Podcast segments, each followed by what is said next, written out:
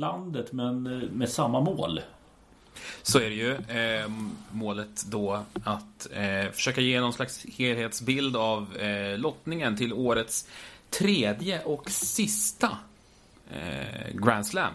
Precis. Eh, vore intressant man hade gjort som golfen där, liksom öser på och gör eh, så att man inte tappar ett år där, att de kör liksom flera slams under ett, egentligen ett spelår. Ja, exakt. Eh, men du, vi, ska vi kasta oss in direkt? Och, och det kan vi faktiskt göra. Vi brukar ju som vanligt så här eh, första sidan Novak Djokovic i det här fallet, oavsett vem det är, brukar vi bara kunna säga bara hej, fjärde omgången. Men här måste vi faktiskt stanna upp. Ja, det, det, det, måste vi göra för vi har ju en alldeles fantastiskt intressant eh, öppningsrond mm. mot ingen mindre än Mikael Ymer. Ja, det är, det är väl det näst svettigaste du kan få i, i lottningsväg i Paris. Ja, det skulle vara Nadal då som är eh, snäppet värre att behöva tampas med. Men eh, det här är naturligtvis en, en eh, alldeles överjävlig öppningsrond för Mikael. Ja, ja det, det, det är ju... Det, det, är bara... Jag vet inte, man, man, måste ju alltid gå in med inställningen att man kan vinna en match. Men jag vet inte fan hur man ska göra det i ett sånt här läge. Eh, man, man, ser ju liksom, det är i stort sett att han skulle slå en boll på en linjedomare. Uh, igen. ja, men det är, det är ju någon, det är den typen av eh, Det är den typen av skräll som, som uh, bisarra händelser som måste inträffa för ja. att han ska ha en möjlighet. Ja men det är ju det och, och det, jag, jag, vet inte hur, hur jag ska säga Tar han ett set så tycker jag han ska vara nöjd Jag har svårt att se att han gör det överhuvudtaget Det har jag också faktiskt eh, vi pratade lite om det här du och jag tidigare i veckan. Eh, det finns egentligen ingenting i Mikaels spel som han gör som är bättre än, än Novak. Hade han varit en annan typ av spelare som haft eh, andra former av, av spetsegenskaper. Då hade det här möjligen kunnat vara en match där han vinner ett set. Eh, ja. Men det kommer han ju med all sannolikhet inte att göra nu. Eh, allt han gör gör Novak Djokovic bättre. Ja, och inte bara lite bättre utan han gör det mycket bättre. Det beror på lite dagsform. Och nu, nu var det intressant för Nadal gick ut faktiskt och sa det här med bollarna. Att de var, kändes oerhört tunga och långsamma. Eh, ja. Vilket är, men jag vet inte om det gynnar honom och om det är Djokovic som kommer från, från Rom och en eh, pinfärsk turneringsseger. Eh, har väl flest eh, masterstitlar nu va? Mm, jag tror det.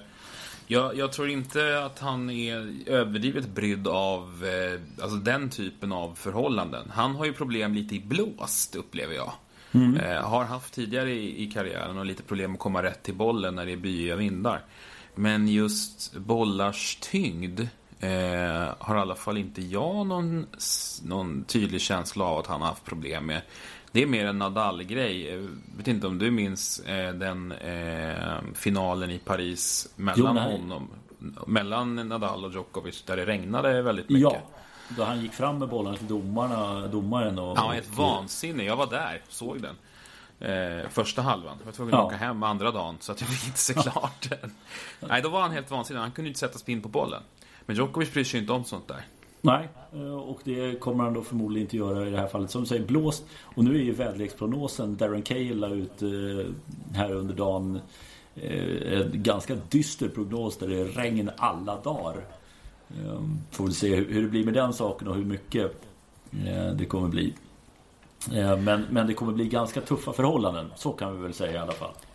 Det kan, vi nog, eh, det kan vi nog vara överens om. Det är inte så många som är överdrivet vana vid att spela eh, ja, men ute i Europa så här sent på hösten. Inte i, i tävlingssammanhang i vuxen ålder i alla fall, skulle jag Nej. tänka mig.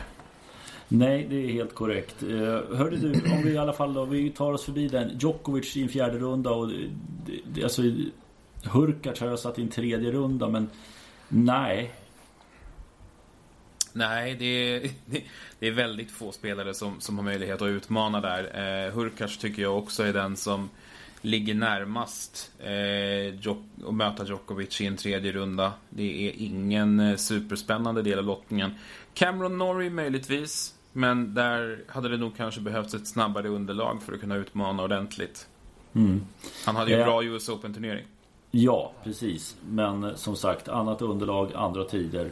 Eh, neråt, här blir det lite svårare faktiskt. För här har vi Kachanov och Garin som sidade spelare. Garin var ju framme i semifinal här mot Tsitsipas i Hamburg.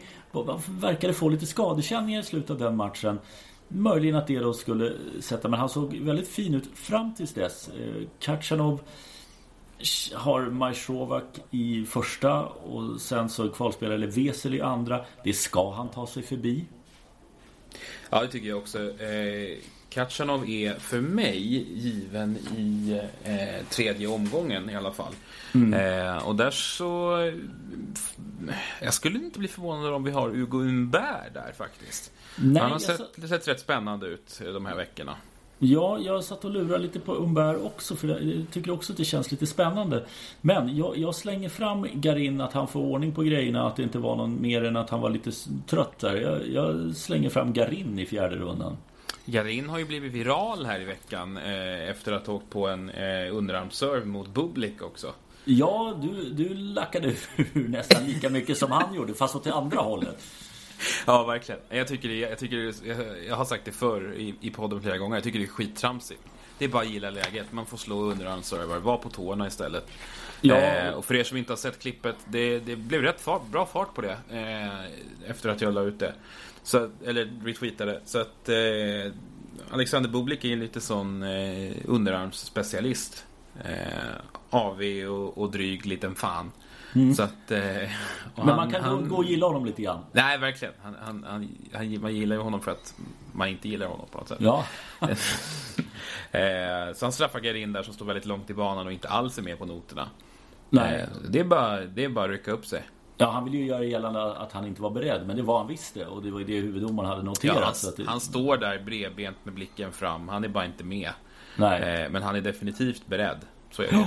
Eh, Men det, eh, Gar, Garin för dig, är han en, eh, den som möter Djokovic i fjärde rundan? Ja, ah, jag måste ju säga det. Då slänger jag in Umberg. Kul! Mm. Eh, eh, jag ska säga innan, jag, jag, har haft oerhört svårt att hitta några skrällar i den här, eh, i den här lottningen. Men skit i det, nu flyttar vi två spanjorer vidare med dubbel efternamn. Det är Bautista Agut och Carreño Busta. Carreño Busta riktigt fin i US Open. Eh, är han lika fin här på gruset? Eh, ja. Vi, vi pratade om spanjorer som inte har grus som eh, bästa underlag. Det borde vi ju egentligen ha, mm. ha pratat om eh, Roberto Bautista Agut och hans eh, flacka spel nästan med underskruv. Mm. Eh, är ju kanske inte riktigt... Han är ju inte dålig på grus. Han är ju inte dålig på något underlag egentligen. Men det finns ju en liten risk att han kan ryka redan mot Gasquet som han möter i första omgången. Ja, jag undrar om Gasquet har har det här i sig nu över fem han är, set? Nej, han är inte favorit. Absolut nej. inte. Men, men jag tror inte det är en spelare som han ser fram emot att möta. Eh, det, kan, det kan absolut bli tre set till Batista Gutt, men chansen finns att eh, Gasquet nyper honom. Ja, men för, och är det något underlag så är det ju på grus. Jag tror inte Gasquet skulle ha skuggan av en chans om de klev över på något annat underlag. Men nu, nu tror jag också att Gasquet har passerat Zenit så pass mycket. Definitivt. Så att eh, Bautista Gutt och, och Carreño Busta tror jag är den tredje rundan. Jag ska säga Carreño Busta har Milman i första. Milman är ju inte någon grusspelare. Sen har du Peja och Caruso.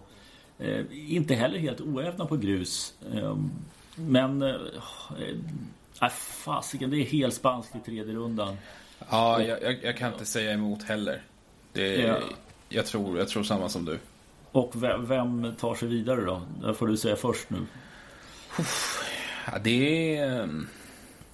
Det är verkligen hugget som stucket där egentligen. Du har Carreño Busta med, med, sin fina US Open-insats. Ah, jag, jag säger nog bara Tista Gutten då. Ja, då går jag emot det bara för att. Bara för att? Ja. Mm. Eh, nedanför där, då är det Struff och Berrettini som är sidade. Jag har bara Berrettini fram i fjärde rundan direkt. Eh, även om Pospisil visade bra form i US Open, men nu är det ett helt annat underlag, vilket jag inte tror att han har någonting att sätta emot. Eh, och i övrigt så har jag svårt att se någon gruvspelare i Popurin, Lloyd Harris, Feliciano Lopez, Altmaier som kvalar in, Francis TFO eller Jan Lennart Struff. Det är försvinnande få spelare som har grus som favoritunderlag på den lilla tårtbiten faktiskt. Mm. Eh, Struff gör naturligtvis inte bort sig där. Eh, Berrettini är jättefavorit på den här kakan egentligen. Ja. Eh, Struff kan gå till eh, en, en tredje omgång i kraft av bra lottning och att han är sidad. Men Berrettini är så given i fjärde rundans... Det, ja, nej, jag vet inte ens om vi, om vi behöver motivera det. Nej, jag tycker inte det. Eh, neråt då så har vi Medvedev och Basilashvili. Eh, Medvedev är väl ganska given i fjärde rundan. Han har Fuxovic i första. Sen har han Manarino eller Ramos Vinolas Eh, i en andra runda. Ramos Vinolas gillar grus men herregud Medvedev är ju ja, ett par hissvåningar ovanför de här snubbarna. Ja, det tycker jag också. Ehm, jag vet inte hur... Eh, har du koll på hur det har sett ut skademässigt för honom? Han, han eh, var ju lite tärd då i slutet på US Open uppenbarligen, vilket ju var en bidragande orsak till att han föll i semi. Ja, och sen så gjorde han väl en ganska slät figur eh, när han kom till spel. Och det var väl nu i veckan i Hamburg va, som ja, han precis. kom till spel. Och det var väl inte någonting att skriva hem om när han torskade mot Umberg i första. Eh, men det, det, det, är så svårt att dra några stora växlar på sådana här grejer också när, när de kommer över så. Och visst, jag tror inte det är hans bästa underlag. Jag tror att han kände sig för Men jag har inte sett någonting någonstans över att det ska vara problem för honom. Nej, jag, jag har inte heller hört något sånt. Eh. Så vi hoppas att, jag, att han är naturligtvis att han är skadefri då. Eh, och då är han ju naturligtvis superfavorit eh, att ta sig vidare. Han har ju kanske en snäppet vassare på ett snabbt underlag. Men han gör ju naturligtvis inte bort sig på grus. Nej, och, och det här, de spelare som jag nämnde. Sen har vi Alys vi har Giron, vi har Monteiro och Basilashvili. Nej. Nej, verkligen inte. Du har Basilashvili som är fortsatt notoriskt överrankad. Manarino är, är liksom inte hemma riktigt på det här underlaget. Eh, och kan inte vålla Medvedev några problem på något underlag. Fuksovic kommer att göra bra poäng mot Medvedev. Men eh, är ju inte alls så pass bra så att han kan hänga med honom över en femsetare. Det kan jag inte tänka mig. Så att, eh, Medvedev är totalgjuten i omgång fyra. Ja. Eh, Lajovic och Rublev då? Det, det blir väl en, en repris på, på samma match i, eller samma matchup i samma omgångar blir det väl också som det var i US Open? Ja, det måste väl nästan bli det. Rublev ser fortfarande jättebra ut. Eh, slitstark, spelar mycket, vinner mycket.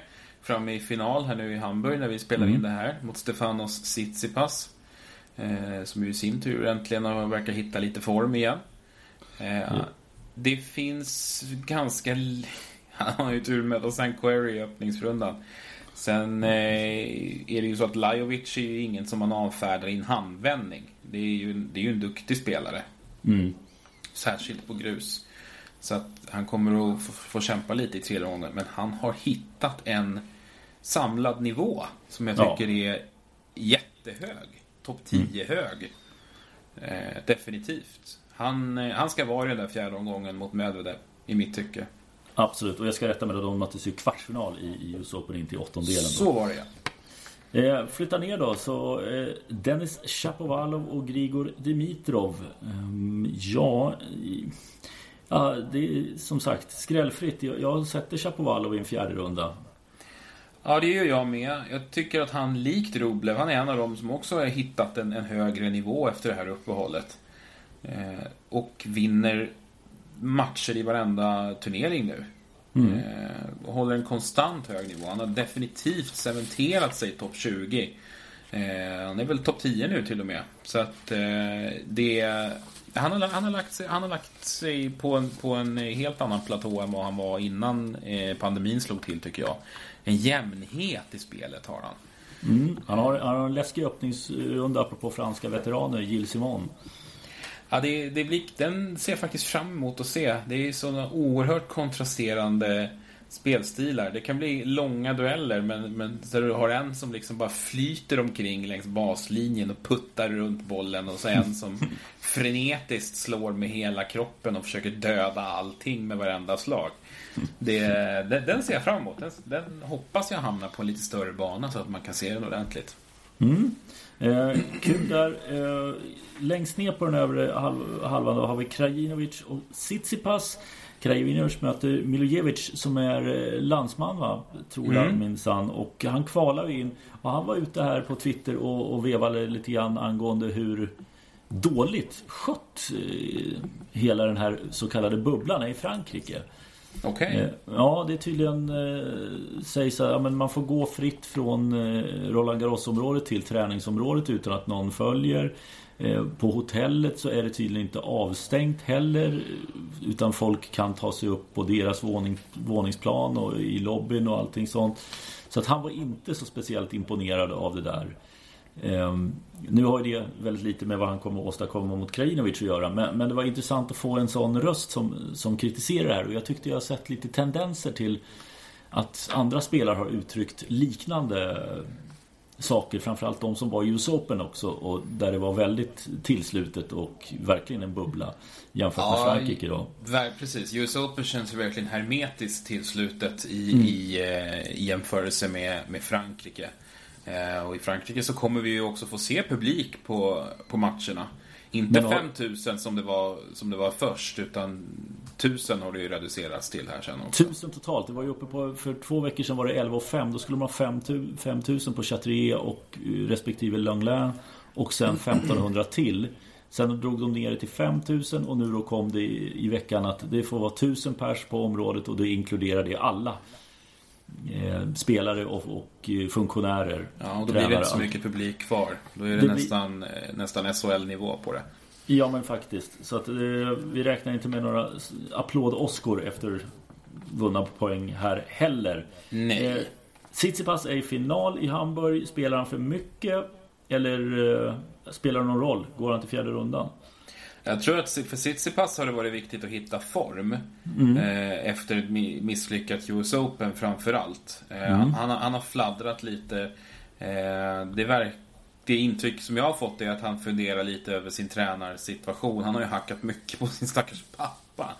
Eh, och eh, saknar lite stabilitet i spelet. Det böljar väldigt upp och ner. Nu är han eh, bevisligen i gott slag igen då. Mm. Eh, jag tror ju att loserveckan, så som vi är vana att se den, inte riktigt har samma betydelse den här gången eftersom att turneringarna ändå ligger så otroligt tätt.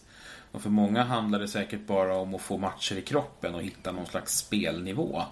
Japp, absolut. Eh, och de, har, de är inte slitna på det sättet heller. Nej, Det, kan, det kan de inte vara. Särskilt inte Tsitsipas som har åkt ut ganska tidigt i flera turneringar här nu. Ja, försvann mot Sinner i Rom eh, i första matchen. Så att, och Rublev ja. Eh, känner man ju nästan, om han är i final nu i, i Hamburg, så han, han, känns ju nästan immun mot många matcher i rad. ja, faktiskt. Och, Duracell-kanin. Ja, verkligen. Ja, men Tsitsipas, Chapovalov i en fjärde runda. Det får, vi, det får vi väl nästan säga. Krajinovic i tredje. Eh, han är också fortsatt, tycker jag, spelar bra. Ja. Eh, överst på nedre halvan så har vi faktiskt... Ja, eh, apropå Bublik så har vi en, en riktig... Ja, det, det, kan bli en tillställning att minnas från de första speldagarna. Möter Monfils Ja, det där är ju definitivt en match som jag ska försöka ratta in. Eh, eftersom att det är en fransman som är sidad in, högt sidad inblandad så lär den ju hamna på en ganska krallig bana också. Mm. Eh, det där kan bli kul. Där kan vi hitta mycket trickslag. Eh, det är en riktig, riktig highlights-match. Ja, jag, jag, tror att Monfils är, är, för bra även om han också har konstigt nog inte alls visat någon form så här inför Franska öppna. Hoppade ju hardcourt-säsongen också. Ja, eh, sett lite trögstartad ut. Eh, jag tror han får passa sig lite mot Bublik. Sen har ju han en tendens att växa på hemmaplan. Han brukar alltid spela bra här. Mm. Så att eh, han får väl räknas som favorit. Men, men jag tror inte han vinner i några tre raka inte. Nej, eh, en fjärde runda tror jag att Monfils tar sig till i alla fall. Eh, Taylor Fritz är den andra sidade spelaren. Sen ska vi stanna upp där också. Vi har en 28-åring som kvalar in här som, som vad heter det, heter så mycket som Emilio Gomez. Och varför ska vi stanna upp vid honom då? Det får du berätta för mig. Ja, men det här är ju sonen till den gamle vinnaren för 30 år sedan, Andres Gomes. Enastående. Ja, men det är ju det. Och Andres Gomes eh, som vann 1990 mot Andre Agassi. Eh, faktiskt den enda Grand Slam-titeln han vann i singel. I dubbel vann han två stycken. Och i båda finalerna, Henrik, så stod det svenska motståndare i motståndarparen. I dubbel säger du? I dubbel. 86 i US Open. Spelade han med eh, dåvarande Jugoslavien, eh, Jugoslaviens Slobodan Sivojinovic. Och de slog Nyström Villander i fem set. Och två år senare i Franska öppna så vann han tillsammans med Emilio Sanchez och slog Fitzgerald Järryd i fyra set. Inte så dåligt. Ja, där har du dagens historielektion eh, när det gäller det. Men eh, Emilio Gomez, det var bara roligt. 28 år, har liksom harvat runt på Future och spelat upp sig på Challenger Tour. Legat som högst runt 140. Och nu tar han sig in för första gången i en slam och det är i Franska öppna 30 år efter pappa har vunnit. Eh, han kommer inte upprepa bedriften eh, att vinna eh, Franska öppna men kul för honom i alla fall. Ja men kul att få gå i pappas fotspår i alla fall lite grann även om han eh, knappast kan mäta sig med den karriären. Verkligen inte. Eh, neråt då. Här tycker jag vi har de nästan en jäkligt tuff liten tårtbit. Borna Coric och Diego Schwartzman är sidade här. Eh, det, vi har andra spelare som Gombos, vi har Rodionov, Chardy, Moté, Giustino kvalspelare från Italien och så Miomir Kecmanovic som möter Schwartzman i första. Och Kecmanovic känns ju som att Schwarzman ska slå. Men eh, vad heter det? Serben här, han gick ju och vann i Kitzbühel förra, eller för två veckor sedan blir det väl då. Eh, så han är ju inte helt ur slag. Eh, och Schwarzman vek ju ner sig i US Open. Ah, men vad, vad, säger vi egentligen? Alltså Schwarzman tycker jag var briljant i Rom. Mm. Eh, framförallt. Eh, tar ju ut Nadal där. Eh, det är frågan om hur mycket krut han, han brände och hur mycket det kostade på. Mm. Men det var ju en enastående bra turnering av honom. Kanske hans, hans livs insats. Eh, så det beror, beror på hur mycket han har sparat här. Men visst, Kesmanovic är ingen kul eh, öppningsomgång. Sen har han en lurig jäkel förmodligen i Moté där i nästa, mm. nästa omgång. Eh, kan ju också vara lite småjobbigt. Och sen eh, Borna Šorić som jag tycker borde ta sig till tredje runda. Det är en ganska tuff lottning för Schwarzman. Ja, det är ju det. Eh, vem det än blir i en fjärde sen, jag tror ju han når en fjärde. Ja, det, blir, blir, det, det, tror jag ändå. Eh, mm. Och att han sen har Monfils eller... Ja, han har nog Monfils där. Och det är ju nästan en lättare match än alla de, alla de tre. Eller, eller om, det, om det inte blir Sonego. Eh, det skulle det mycket väl kunna bli också. Ja, du slänger in Sonego som ett wildcard. Jag, jag säger, går emot, för Choric överraskade för mig i US Open och... Eh, jag, jag säger Choric på, bara på känsla, mm. inte alls någonting annat. Eh, Schwarzman... Ja, alltså jag, jag, blir inte förvånad om han står i fjärde rundan. Absolut inte. Eh, neråt då, här har vi väl egentligen första rundans... Eh, ja, vad ska man säga? feature-match som spelas redan på söndag, sista matchen på huvudarenan. Eh, två tidigare Grand Slam-vinnare i Stan Wawrinka och Andy Murray. Eh, kul! Väldigt kul. Eh, en match som man kommer att följa med intresse naturligtvis. Men det är ju ingen av dem som har någonting med någon slutseger att göra eller ens en särskilt framskjuten placering. Som det känns. Eh, Nej. Sen är det ju visserligen så att det är ganska Eh, överlag rätt så svaga namn på den delen. Eh, du har Köpfer där som uppenbarligen är i väldigt bra form. Mm. Eh, frågan är om han kan upprepa succén härifrån från eh, hemmaturneringen i Hamburg. Eh, och sen så har du ju Felix Auger Aliasim. Eh, mm. lite, lite längre ner. Och eh, ja. Det det, det, jag, tycker den, jag tycker den är svår, svårtippad. Jag, jag tror ju att Stan vinner, slår ut Andy Murray. Det, kän, ja. det känns som det när vi, när vi ändå är på grus och rör oss. Ja, det, det, är väl det. Och skulle det vara Murray, vi såg ju lite att uh, orkar han med flera femsetsmatcher i rad? Det såg ju inte allt för bra ut i US Open i ärlighetens namn. Nej, och med tanke på hur dålig utdelning han skulle få på grus eh, och hur svårt han har att vara effektiv numera. Mm. Så känns det ju verkligen som att... Eh, mm, nej, det, det, det, känns spontant tufft. Eh, sen... sen jag tycker det är också svårt att säga om, om hur stark eh, Aliassim, Oger Aliassim är på det här underlaget. Ja, det, eh. det, det, känner jag också. Det, där famlar jag blindo faktiskt när det gäller honom och grus i år. Sen ska det väl sägas att oavsett vem det nu är av de här som tar sig till fjärde omgången så eh, kommer de nog att eh, åka på ganska ordentligt med spö där. Det är helt korrekt. Jag säger Wawrinka i, i en fjärde runda. Trots att han bröt med Magnus Norman nu här i veckan också. Ja, eh, det var ju ett, eh, det är ett av, måste man ändå säga, tennishistoriens mest givande tränarspelarsamarbeten.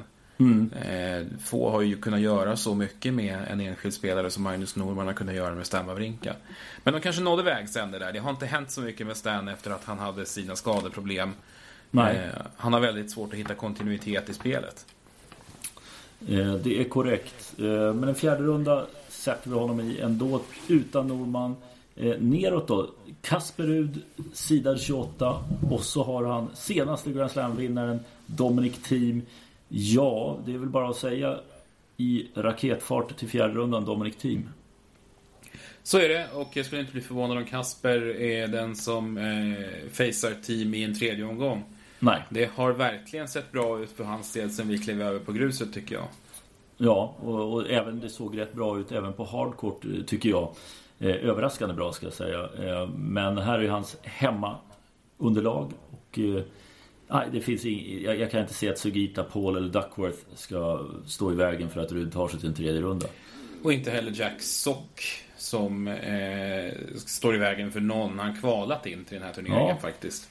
Eh, ska han ju faktiskt ha cred för men eh, Frågan är om han, ja, han kanske tar Opelka i en öppningsrunda. Eh, det är ja, möjligt. Det är möjligt. Eh, ska jag säga att Dominic Team har ju faktiskt Marin Cilic i första rundan. Eh, det är, det är, inte heller någon snäll men Team tror jag har sånt enormt självförtroende både från segern där och på gruset har han eh, ett stort självförtroende. ja, att, jag tycker det är så mycket som talar, talar för honom och Cilic har har eh, sällan spelat bra i Paris. Han har åkt ut tidigt i många omgångar här. Mm. Eh, så det, nej men det, det, nej han, han går fram till fjärde rundan och eh, punkt på det. Neråt Sverev Deminaur. Eh, ja du, här vill jag inte ens säga Deminaur i en tredje runda men nej. att Sverev tar sig till en fjärde runda det har jag också väldigt svårt att se att han skulle misslyckas med. Du sökte skrällar. Jag, jag skulle mm. vilja säga att, att Cecchinato faktiskt kan trycka till Deminar i öppningsrundan. Mm. Eh, Deminar är, he, ja, eh, Deminar är, är visserligen en bollmotare och, och eh, konditionsstark spelare men han är väldigt begränsad på, på grus i förhållande till hardcourt. Han plockar otroligt mycket mer poäng på hardcourt än på grus. Så att eh, jag tror att Cecchinato faktiskt tar hem den matchen. Eh, och kanske till och med tar sig till en tredje omgång då mot Zverev. Ja, men jag ser också även om Dunaur skulle vinna första så är det inte helt lätt för honom att ta sig förbi Delbonis eller Londero i en andra runda. Nej, Londero är en, kval en, kvalitativ spelare tycker jag på, eh, på grus. Och det, ja, men det, det är väl det, vi, säger, vi säger inte Deminaur. Någon av de andra tre möter Zverev i en tredje runda men det spelar mindre roll för Zverev tar en fjärde. Ja, det tycker jag. Jag tycker han känns så pass hemma på, på den här nivån. Eh, han behöver inte bekymra sig riktigt lika mycket om serven på ett långsammare underlag. Eh, så att, eh, nej, det känns som Zverev i, i en åttondel, absolut. Flyttar vi neråt då, Benoit Per som har strulat fram och tillbaka. Testade sig positivt igen va? Gjorde han inte det? det ja, jag vet, jag vet inte. Det är så mycket turer fram och tillbaka. Han bröt en match där också som han bara, bara tramsade omkring i eh, häromveckan. Det...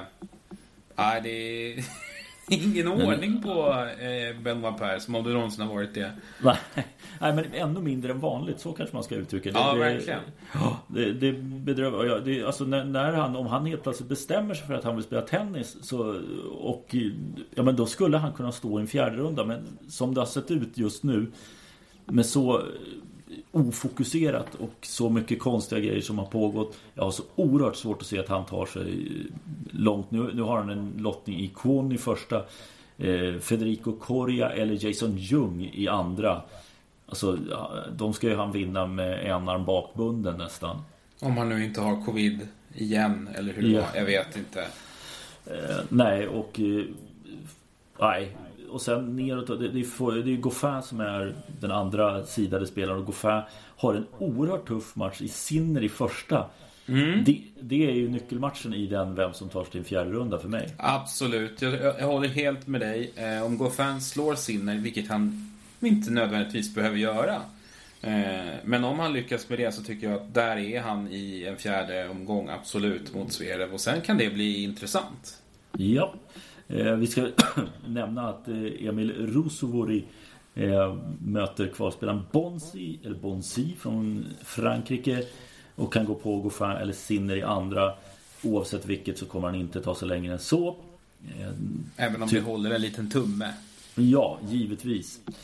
Eh, neråt Fabio Fognini har ju fått en riktig drömlottning. Frågan är om hans kropp är eh, mo mogen för en fjärde runda. Mm, knäoperation under uppehållet. Har sett trögstartad ut.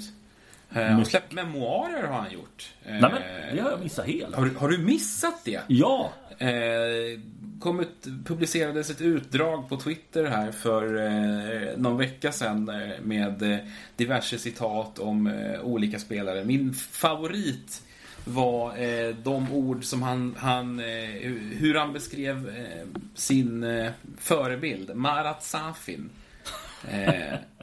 Det, det, var, det var i väldigt, väldigt eh, vänliga ordalag. Jag kan citera här faktiskt. Låt höra.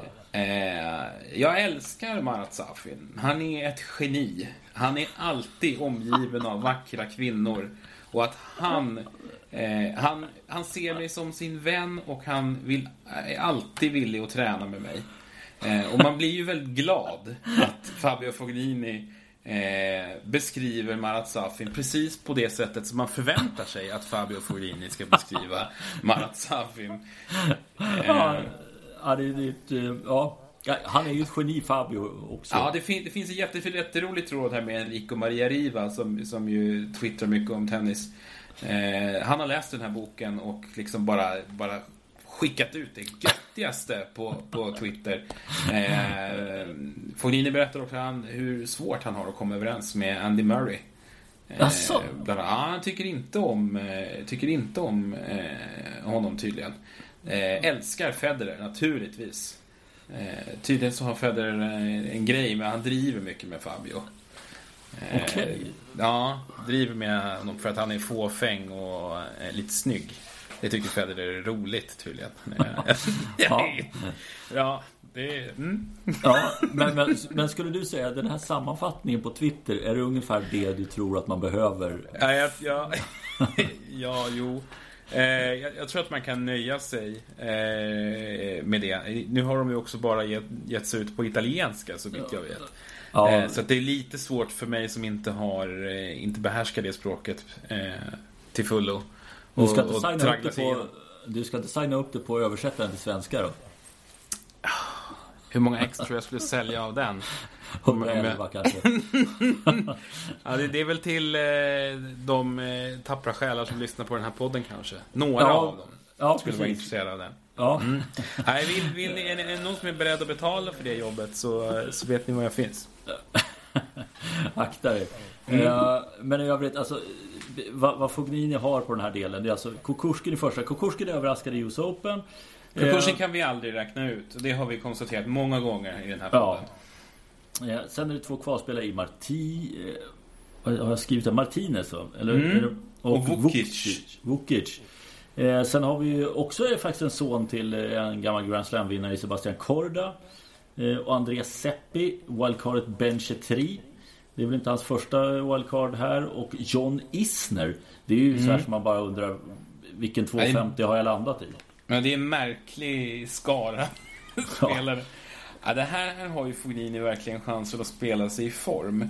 Ja. Eh, och om det inte är, är han som går segrande ur duellen med Kukushkin så är det ju eh, Kukushkin själv som kommer att ta sig fram till den där tredje omgången.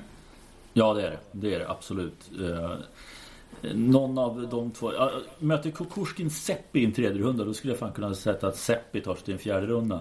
Men vinner Fognini första matchen då tror jag att då har han spelat in sig. Då är han i fjärde rundan. Och väl där är det av allt att döma stopp. Ja, tvärstopp. Eh, för där kommer ju Rafael Nadal.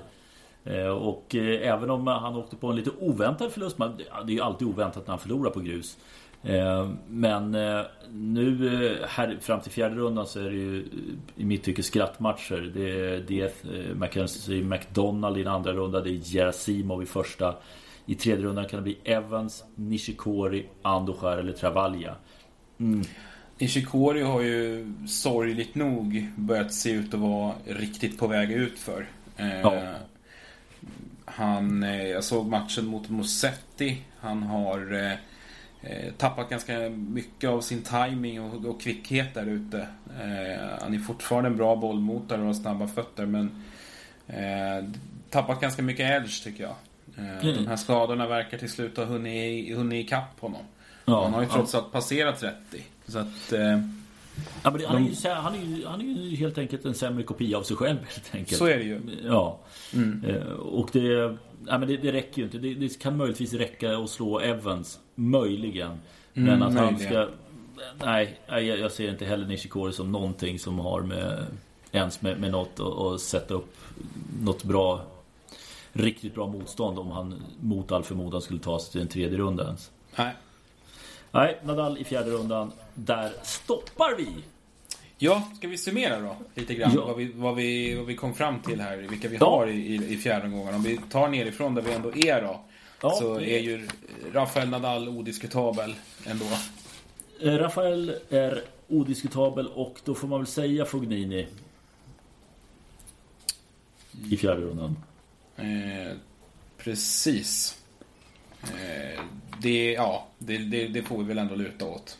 Ja, och... Nej, ja, ja, men det, jag, jag sa ju skrällfritt innan. Jag säger eh, Goffin i fjärde rundan också. Ja, jag gör detsamma och eh,